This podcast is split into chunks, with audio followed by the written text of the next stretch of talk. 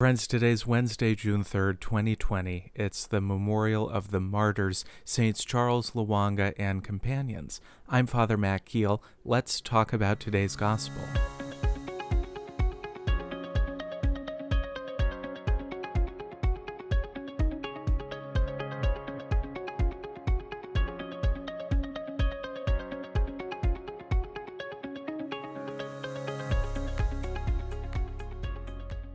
Well, today's gospel passage comes from the readings for the memorial. Uh, this passage is from the Gospel of Matthew, chapter 5, verses 1 to 12a.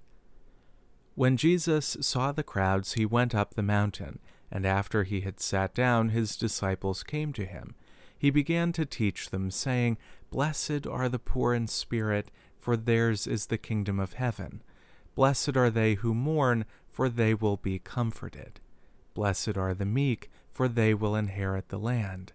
Blessed are they who hunger and thirst for righteousness, for they will be satisfied. Blessed are the merciful, for they will be shown mercy. Blessed are the clean of heart, for they will see God. Blessed are the peacemakers, for they will be called children of God.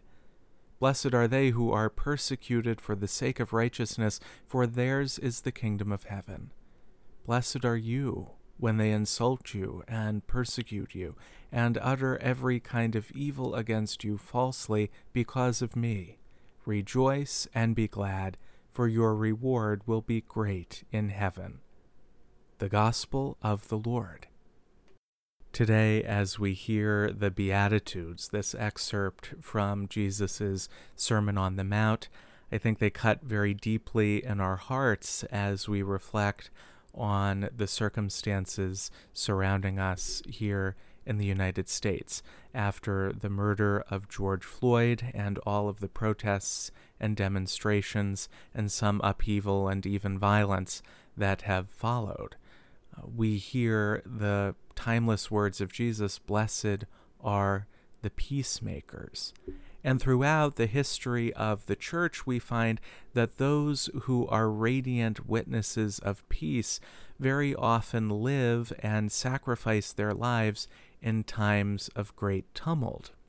And such was certainly the case for Saint Charles Lwanga and his companions, whom we celebrate today. Charles was the head of the royal pages uh, in the royal court uh, as a member of the Baganda tribe, and their ruler was terribly oppressive and predatory towards himself and all of the other pages.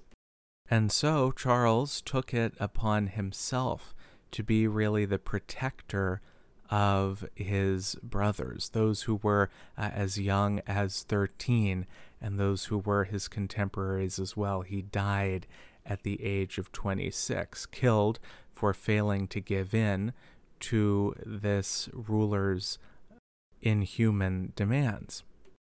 And in this oppression and even in his martyrdom, St. Charles was burned alive.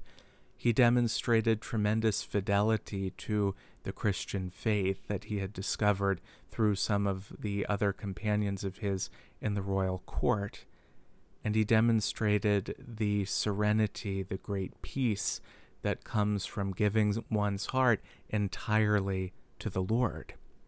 And so, in a time of tremendous violence, of depravity, uh, Charles Lwanga and his companions stood as a countersign to that and as true witnesses of the peace that flows from the merciful heart of God.